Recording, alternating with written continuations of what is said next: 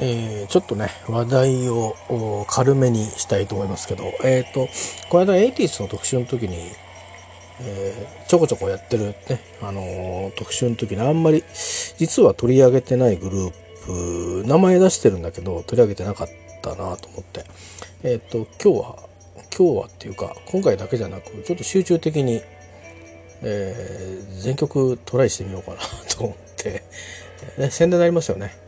えー、道浦機のウルトラボックスのですね、えー、全曲って言ってもラインナップだけ全曲ねライブの方を使ったりいろいろします、えー、まず最初はですね、えー、これは1枚目ミッチのウルトラボックスの1枚目の、えー、ビエナから1曲目のアストラダインです。えっと今あのかかってる音自体はあの、えー、リユニオンですね。あのウルトラヴォックスのミッジのボーカリストのウルトラヴォックスは一度1987年で活動が終わってるんですけどでその後あのビリー・カーリーのウルトラヴォックスっていうのがあってでその後しばらく、まあ、ビリー・カーリーもソロ活動をしていてで2008年に、えーまあ、ミッジ期の4名が揃ってですね、まあ、結構一大プロジェクトだったようですけども、えーと、ライブをあのもう一回やるというそういうえー、ものですね。あの4枚目までですかね。時期のね、えー、ラメントまでの、えー、曲のみで、まあ、新曲はなしでですね、えー、そのライブからですね、えー、ウルトラヴォックス、アストラダイン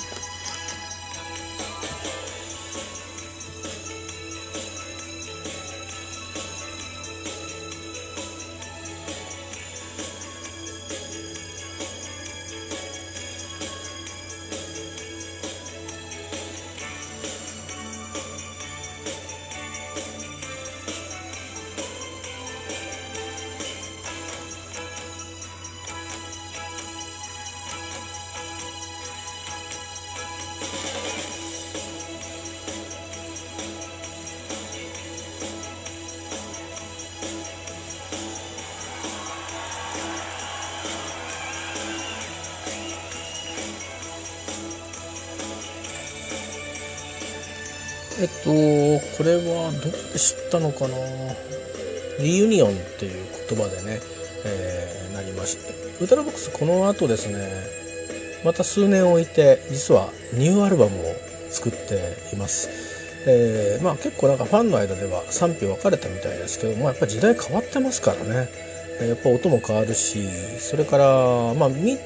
チも自分のソロの作風をかなり変えてることもあって、それを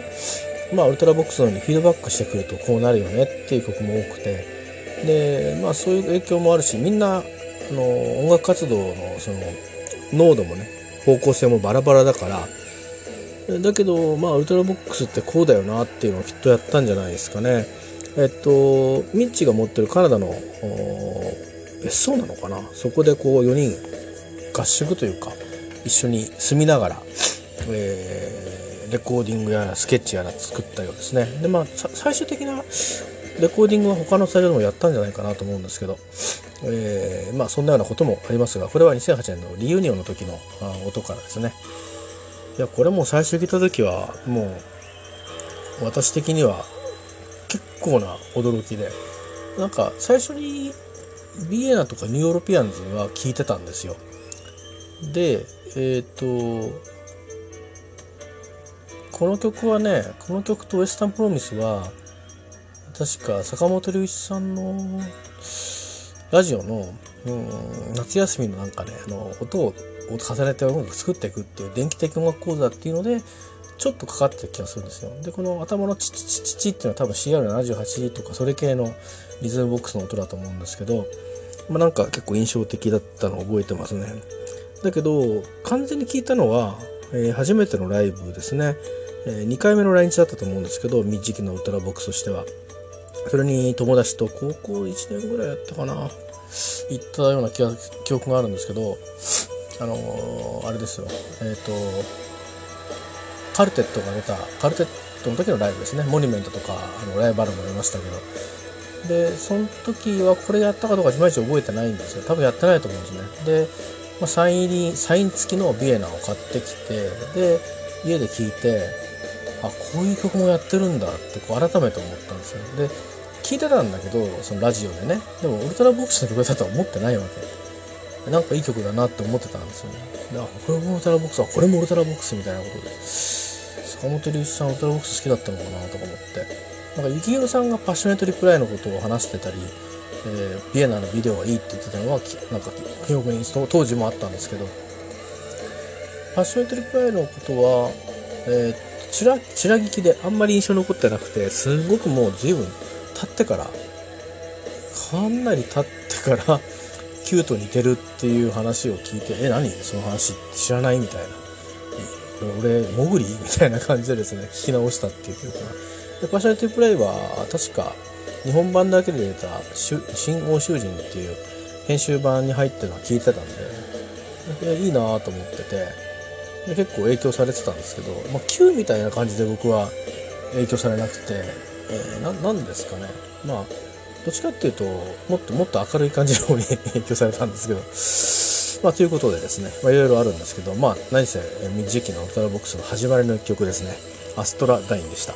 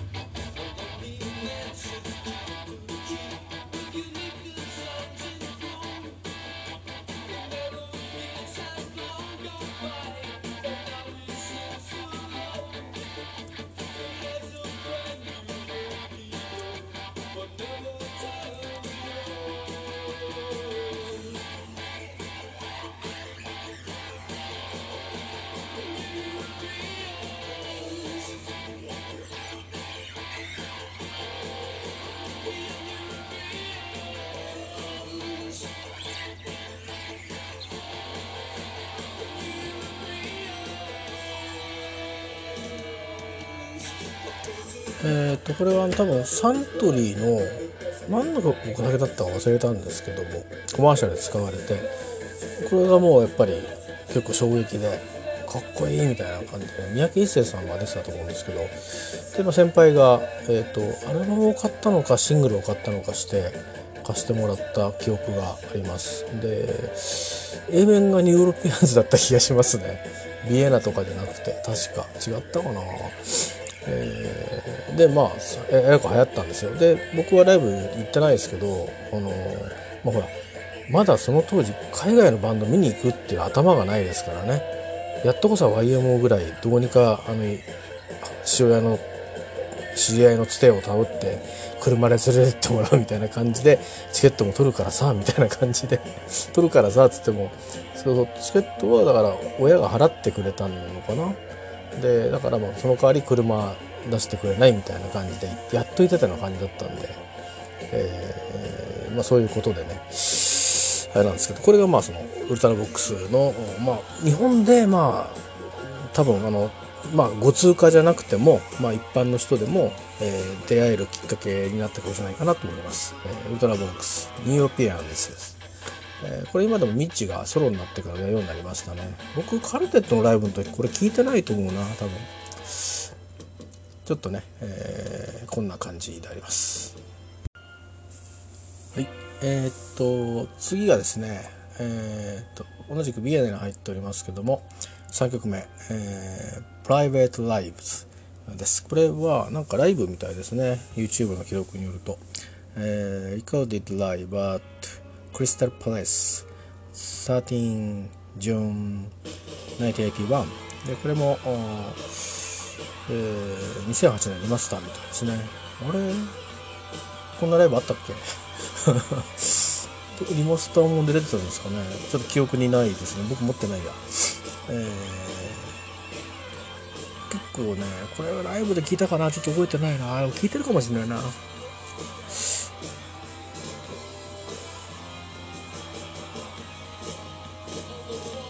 結構ねあのドラムパターンがワンパターンじゃないんで、えー、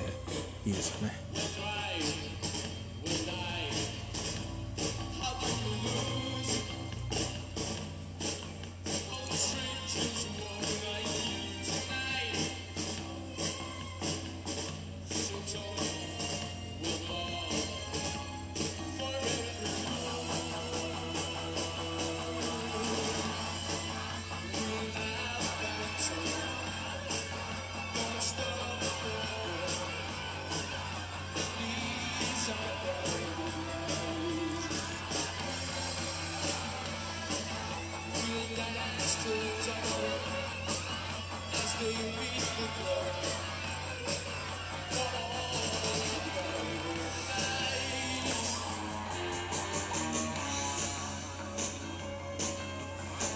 ねピアノの旋律がまあ独特であとはあのバイオリンがね入ってくるのも独特でであとあの多分ムーグ系の音だと思うんですけどあのギターのなんていうか歪んだ音でクイッキやってクイッキッてやってるような音が入ってくるのが、まあ、この時期の特徴ですね。えー、とこれは、まあ、ビエナの3曲目「プライベートライブズ」をライブ版からお送りしました。えー、では続いてビエナの4曲目「えー、Passing Strangers」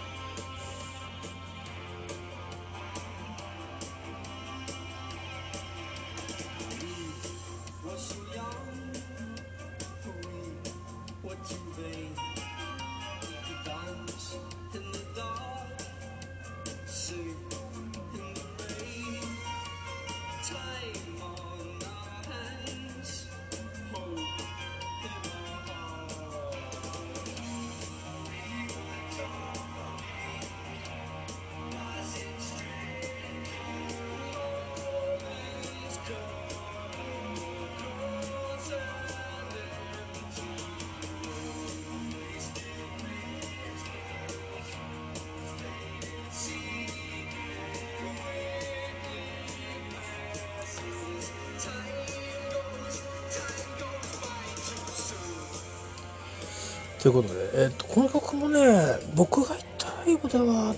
やってないかもしんないけどまだ未知今でも歌うことあるんじゃないかな、まあ、もちろんリユニオンでは当然やってますね。こう出だしのメロディーがその後のウルトラボックスにあんまないようなメロディーでちょっとこう UK というかなんか大陸のドイツとかフランスとかの、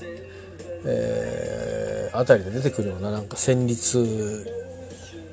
な感じがあるんですよね。バースのとこのメロディーがね、えー、あのサビのところはなんかまあなんかあの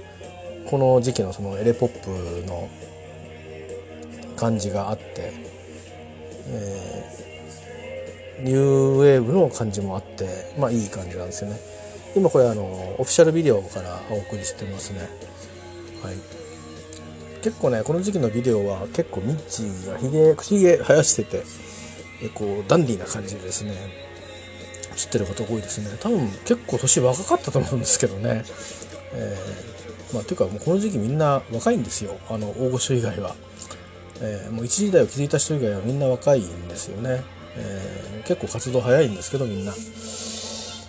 ということで、えー、でも結構なんかシンセの音とかは何て言うのかな。ウルトラボックスの音は、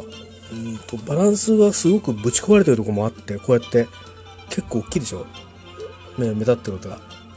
なんだけどバックの音とかが結構全然埋もれないで濁らないで聞こえるっていう。ででも意外とカチッとしてるから結構あの若いグループだと何ていうかなブワッとしたなんかリズムも音色もそういう人たち多いんですけどそれは好みなんだけどね。僕はこのカチッとしてる感じが好きでミッチのボーカルも多分賛否両論好き好きがあると思うんですけど僕はカチッとしてる感じが、えー、なんでミッチキのルトラボックスが好きかっていうとカチッとしてるからかなジョン・ボックスの時期のシステムロマンスは本当大好きなんですけどただ少しね、あのー、甘い感じがあってあれがでもオリジナルなんであれはあれでいいと思うんですけど僕はどっちかって言えばどっちどっちかもう絶対選べということになったらまあ未知の方を取ります。えー、でも別にそんなに力ん で言う必要はないんですけどね。まああのジェネシスと同じで、えー、大体あのやっぱピーター・ガブリエルの頃のジェネシスがいいとかっていう人はやっぱいますからね。それでわかるんですけどね曲調全く違うんでね。えー、えー、パッシング・ストレンジャーでした。プログリッドはいいんですよね。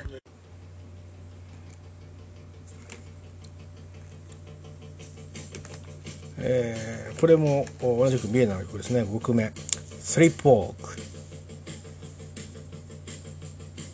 これが盛り上がるんですよライブで。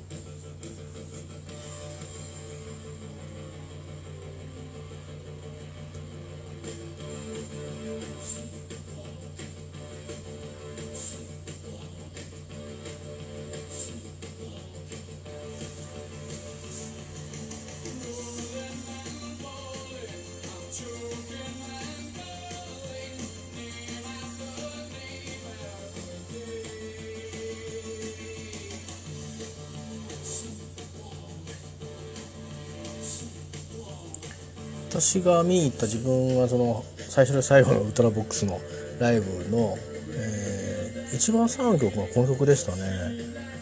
アンコールの最後だったと思いますね確か。すっごい盛り上がりましたよ。生で聴くと全然違いますね、えー、この曲は。あのー、ロックンロールですよ本当に。まあミッチーこれはキーボード弾いてますけどね、えー、実際のライブでもそうでした。えー、一応オフィシャルミュージックビデオになってるんですけどスタジオ版の音って合わせてるのかな？映像はライブの音になってますけど出だしのとこはちょっとスタジオ版と違う出だしでしたからね。ライブ録音なのかな？スタジオライブとかもしかして。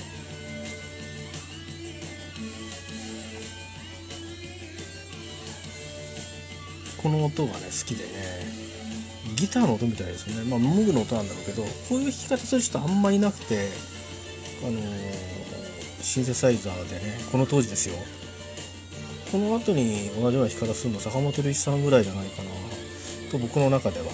思っております。えー、ウッドラボックス3ポークでした。えー、次ですね。これあのレコードの時は確か B 面の1曲目だったと思います。それから新欧州人ってやつではドイツ語のバージョンが入ってます。ミスター X ドイツ語では HellX でしたね。えっ、とこれがあの音かっちりしましたけどシステムロマンスに入っているあのジョン・フォックスバージョンのですね、えーと、曲の中に何かあのちょっとその似たような世界が、えー、ある曲があります。あの何曲かねこの1枚目につながってる曲があるんですよ。もちろんビエナにつながってる曲もあるんで是非そういう意味でもジャフォフスキの最後の作品にしてまあ多分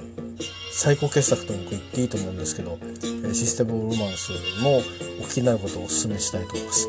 えー、こちらはあの2008のリマスターだそうです、えー、ミスター X ウルトラボックス。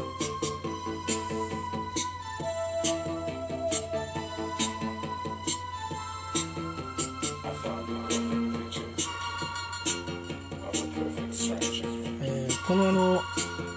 りはですね、えドラムスのウォーレンウォーレン・カーンが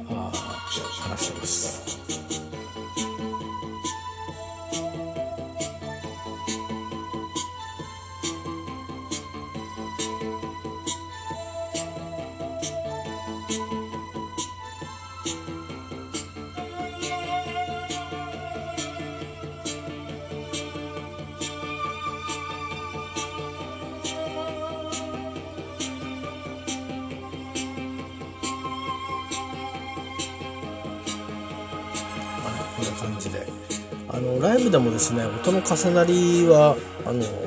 そんなに、えー、消えたりすることないんですよね。動機をどの程度取ってたのかちょっと分かんないんですけどでも結構シンセのフレーズがあったりあのリズリズムもマシンっていうかね、えー、トリガーの曲が多いので、まあ、ある程度同期してたと思うんですけどあのでもねライブ見てるとまあ申し訳ないんだけど YMO よりも多分ライブ感はあったかな。曲の質がね違うんでね。YMO の方はどっちかっていうとまあインストゥルメンタルの、うん、曲とそれと歌物も別に頭から歌っていうんじゃなくて、えー、途中から歌とかっていうのが多かったからまあインストっぽい感じがあったしそれから本当の完全にどうねコンピューターっていうかシーケンサーと同期を取ってたりとかしてるからまあ幸宏さんのところでは吸収してたようですけど割と結構あのあとあんまりなんていうかなえっ、ー、とえなんていうの感情を出さないように演奏してる時期がねあの多分あの2回目のワールドツアーまではそういう時期が長かったですから。えーと、ウルトラボックスのライブを見て感じたようなあのダイナミックスっていうのはあえて殺してたんで、えー、ですねだからそれこそあのウィンターライブのあたりで、えー、コズミックサーフィンとかああいうところのねもうぶっちゃくちゃぶっ壊れた 演奏をする下 YMO が最初で最後じゃないですかねあとはもう、えー、次3回ライブまでライブが俺は YMO は多分なかったと思うのであの会場ではねもしかしたら何かのイベントでやあったかもしれないけど、まあ、むしろもう演奏しませんみたいな方向にだんだん言ってたと思うんでねあの3人とも。で最後はまあ割と生の楽器っていうかあのそれぞれの本来の楽器を使って演奏する場面も多くあありましたけどね。まああのあとの再生とかそれからさらに、えー、2000年代ね後半からの、えー、一連のいろんなライブ活動ではですね2007年以降ですかあまあスケッチショーあたりからもあったかもしれないけど、えー、生の楽器をねまた使ってっていうことに、なりましたけどまあこのウルトラボックスのライブ感はその2000年代の方が本当にライブっぽい YMO だったと思いますけどね。まあ、だったっちゃいけないのかな。またやるかもしれないですけど、まあ、余談でありました、えー、ミスター X ウルトラボックスでした。はい。えーと、これ聞き覚えがある人多いんじゃないですかね。私と同じ世代で坂本龍一さんの、えー、NHK の、えー、サウンドストリートを聞いてた方は、えー、電気的音楽講座のえっ、ー、と多分頭の曲はなんか違う曲だったんですねオープニングが。でエンディングのあのその日のいろなんかライブでこういうふうにライブっていうか収録のライブ状況をこうでやりましたよって言ってはい今日はここまでですみたいな感じで終わった後の、えー、一応その番組の終わりの少し喋りの前にこの曲が挟まってたと思います。えー、ウルトラボックスウエスタンプロミス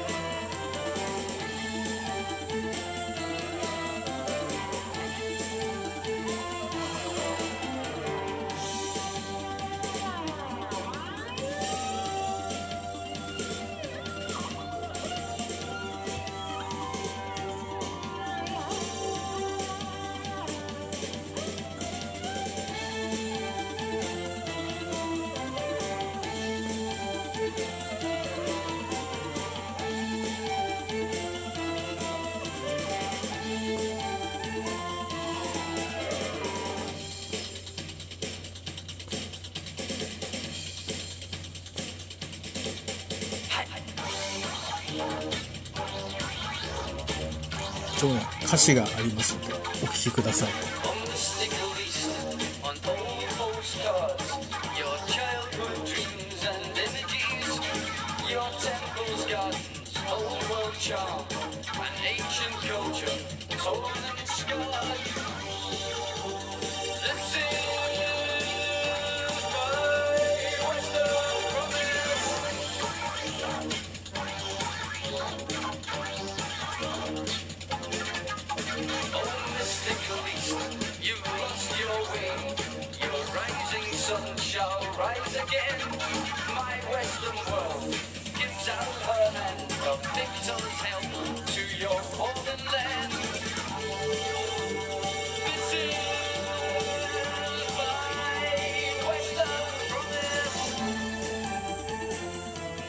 はい、えー、ということで、えー、これはね知らなかったんですよ。ウルトラボックスの曲って。どっかで紹介されてたかもしれないけどその番組中。うん。でまあ知らなくて。でこれ買ってきて聞いてたら「わっ!」っていうね、えーまあ、知らない方が後で驚きがあっていいですね、えー、ウルトラボックスウエスタンプロミスでしたは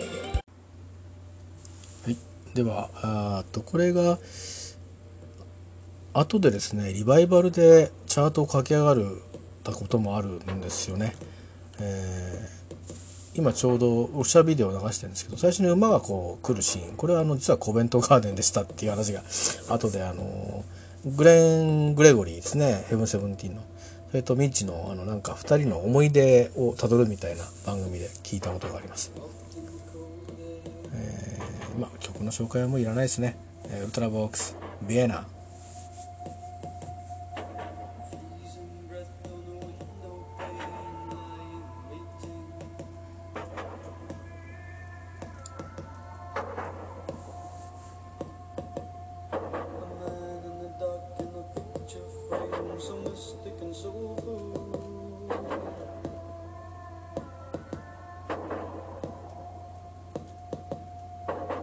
voice reaching out in a piercing cry, it stays with you until.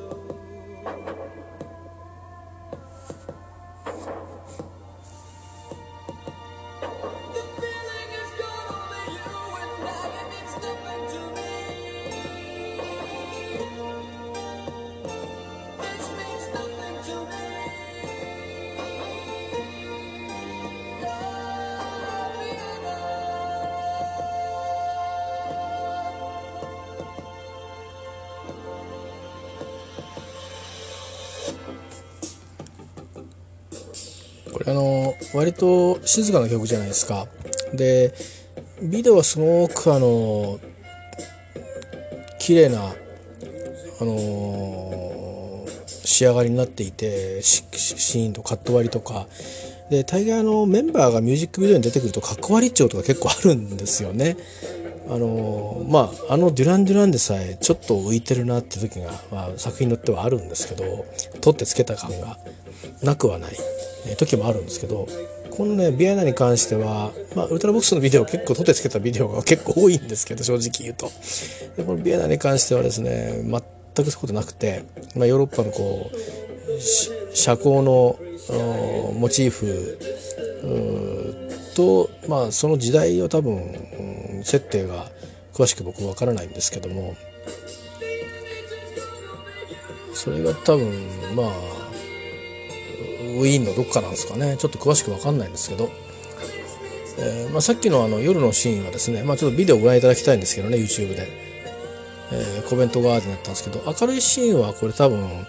コメントガーデンじゃないですね。だからウィーンに行ったんですかね。それとも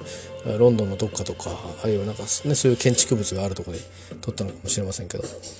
えー意外と静かな曲なんですけどこれもライブエイドでも演奏されましたしそれからライブで聴くとねものすごい音圧ですよ。ドゥドゥ。ッブブブブ。っていうのがすごいですよ。えーあのだからよくあの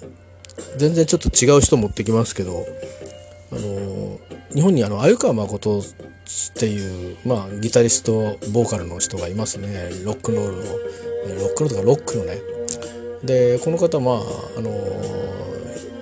まあ本当にもう最近は本当にドロックしかやらないですけど、まあ、一時期あのシナンドロケッツであのメジャーデビューした頃はもっとニューウェーブっぽいような音もね、えー音楽もたくさんやってましたけどその後いろんな曲を作ってますけどでもう彼もね A ちゃん A ちゃんより年のなんじゃないかな70もっと超え超えていて、えーまあ A ちゃんはバリバリのボーカリストですけどももう彼はバリバリのギタリストですよ。えーあの彼をリスペクトする人もとっても多いし、まあ、私自身もリスペクトしてますけど彼曰くいろんな音楽やってるやついるけどもと。みんな一人一人その自分のロックロールやっとるけんというよく言うわけですよ。あの博多弁というかあの人博多って言ってもどこだっけな？東久留米かな？東久留米？久留米か。なんかねちょちょっと離れてるんですよね。まあ、なんだ要は要は、まあ、あの僕らから言うとざっくり九州弁ね、えーでもってあの九州弁って広いなまあやっぱり博多弁ぐらいにした方がいいのかな。えーまあそれで言うんで多分これを聞いてもこれはウルトラボックスのロックンロールやけんと多分言うと思います。えーまあそういう代表曲ですねウルトラボックスビエナでした。はい、えーっとこれがあの1枚目ベーナアルバムのですね、えー B 面の最後の曲、まあ C だと最後の曲なのかな。All Stood Still「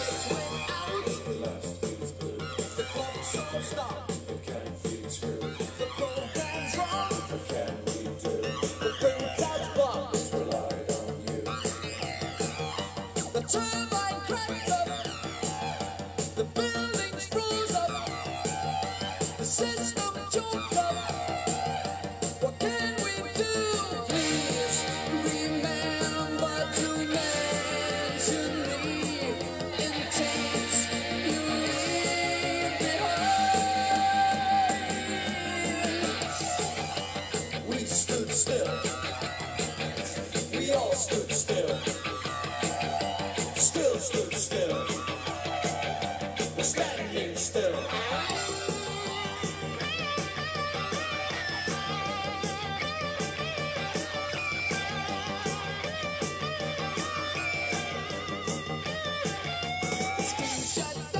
のこういうサウンドとギターがなかなかこうがっちりマッチさせるっていうのは当時成功してるバンドは少なかったんですけどウルトラボックスはもともとそういうバンドだったんで、まあ、そこに今度はギタリストが変わってミッチのギターが乗ったというところで、まあ、新しい化学変化が起きたっていう感じが、まあ、印象がありましたね。えー、後から聞いてもそういうふうに思いました最初は分かんないからこれがそういうもんだと思って聞いてたんででえっ、と一応これであのアルバムのオリジナルの収録は終わりなんですけどこの時期にあの作られてた、まあ、シングルの B 面とかで、えー結構、まあ、人気だった曲を1曲最後にかけて、え1枚目の作品のご紹介をおしまいにしたいと思います、えーこの曲は「オールストリースティーでした。これもライブでは結構盛り上がる曲ですね。えーこちらになりますね「パッショネイト・リプライ」という曲で。これがあの、えー、とシングルのビエナが出た時の日本ではそれが出たかどうかわかんないんですけどキロさんたちが、まあ、結構ビエナ聴いててでこの B 面の「パッショネイト・リプライを」えー BGM の、まあ、曲作りの前なのか頭の方なのか聴いてたそうです。でこの曲がとにかくお気に入りでこればっかりかけてたそうですね。あの BGM の頃から YMO の3人は3人揃うってことがなかなかなくなった、えーそうなんですけど特に BGM 機がね、えーでもこの曲から Q が生まれたと。いうことになっております。ハッシュライトリプライウルトラボックス。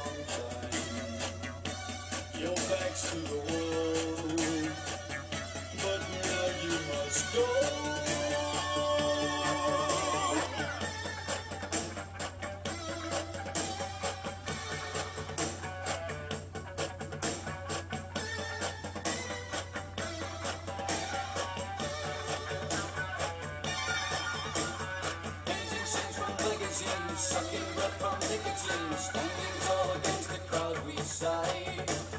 Taking turns on telephones, living lies in rubber holes, listening for the passionate reply. Suddenly you find ということで、えーっと、ウルトラボックスの1枚目ですね。ミジューロキのね。えーまあここからちょっと先は、またちょっと別に分けて、えーアルバムをご紹介していきたいと思います。えーで、あのーこの時期のおビエナの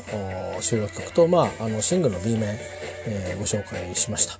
えーいかがでしたでしょうかね。あの今もリマスターした作品が、あ多分買えると思いますんで、まあ、好きな曲だけでもね、配信だったら買えるし、えー配信でね、ウェブ形式のやつ変えるといいんですけどね、まあ通信量の問題とかもあるのかな。でもまあまあ、リマスターすると結構その、ビットレートが低くてもね、結構あの聞きやすくなりますんで、えー配信でもいいと思うし、まあ、あの、どんなもんかなって知りたい人は、まずは配信のこの視聴をね、お試し聞きをしてもらって、あ、これちょっとやっぱ聞き欲しいなと思ったら、えーっていう感じでいいんじゃないですかね。あとまあ皆さんそれぞれ聞き放題のいろんな配信サービスに入ってたら、そこのライブラリーによりますけどね、もしあるようでしたら、あの、ちょっとチョイスして、えー聞いてみてください。今こう聞いてもわかるように、時代が今戻ってきて、最近のグループで、あのーまあ、ギターも入ってたりすることありますけど、シンセ、やっぱりこの時期の、の、なんていうかな、使ってたようなブランドのシンセとか、こういう、そういう音を出すようなシンセ、アナログシンセに戻ってきてるんですよね。デジタルの時代が通過して。えーなので、まあ、そういう、あの、機械の大きさは小さくなったりしてるんですけど、えーそういう意味ですごく音がそんなに古臭い感じはしないと思うんですよ。えーで、まあ、逆、音楽ももっと こういう感じでスカスカな感じにしてるグループもあると思うしスピードをちょっと落としてたりとか、えーでボーカルは結構バーって歌ってますけどこれをこう割とこう、ね、ルードにルードっていうかだるーく歌ってたりとかあのまあその人のボーカルの個性が出たような感じで歌ったりしてるような感じがあってあのーまあいろいろ別にウルトラボックスに影響されてるってことは多分ないと思うんだけど、まあ、系譜的にはね、この辺が、やっぱり、あの、起点になって、いろいろ、あのー影響、影響した人、化された人が影響されてっていうふうに繋がってるのは間違いないと思うので、えーよかったら聞いてみてください。特にこのウルトラボックスのビエナは名盤だと思います。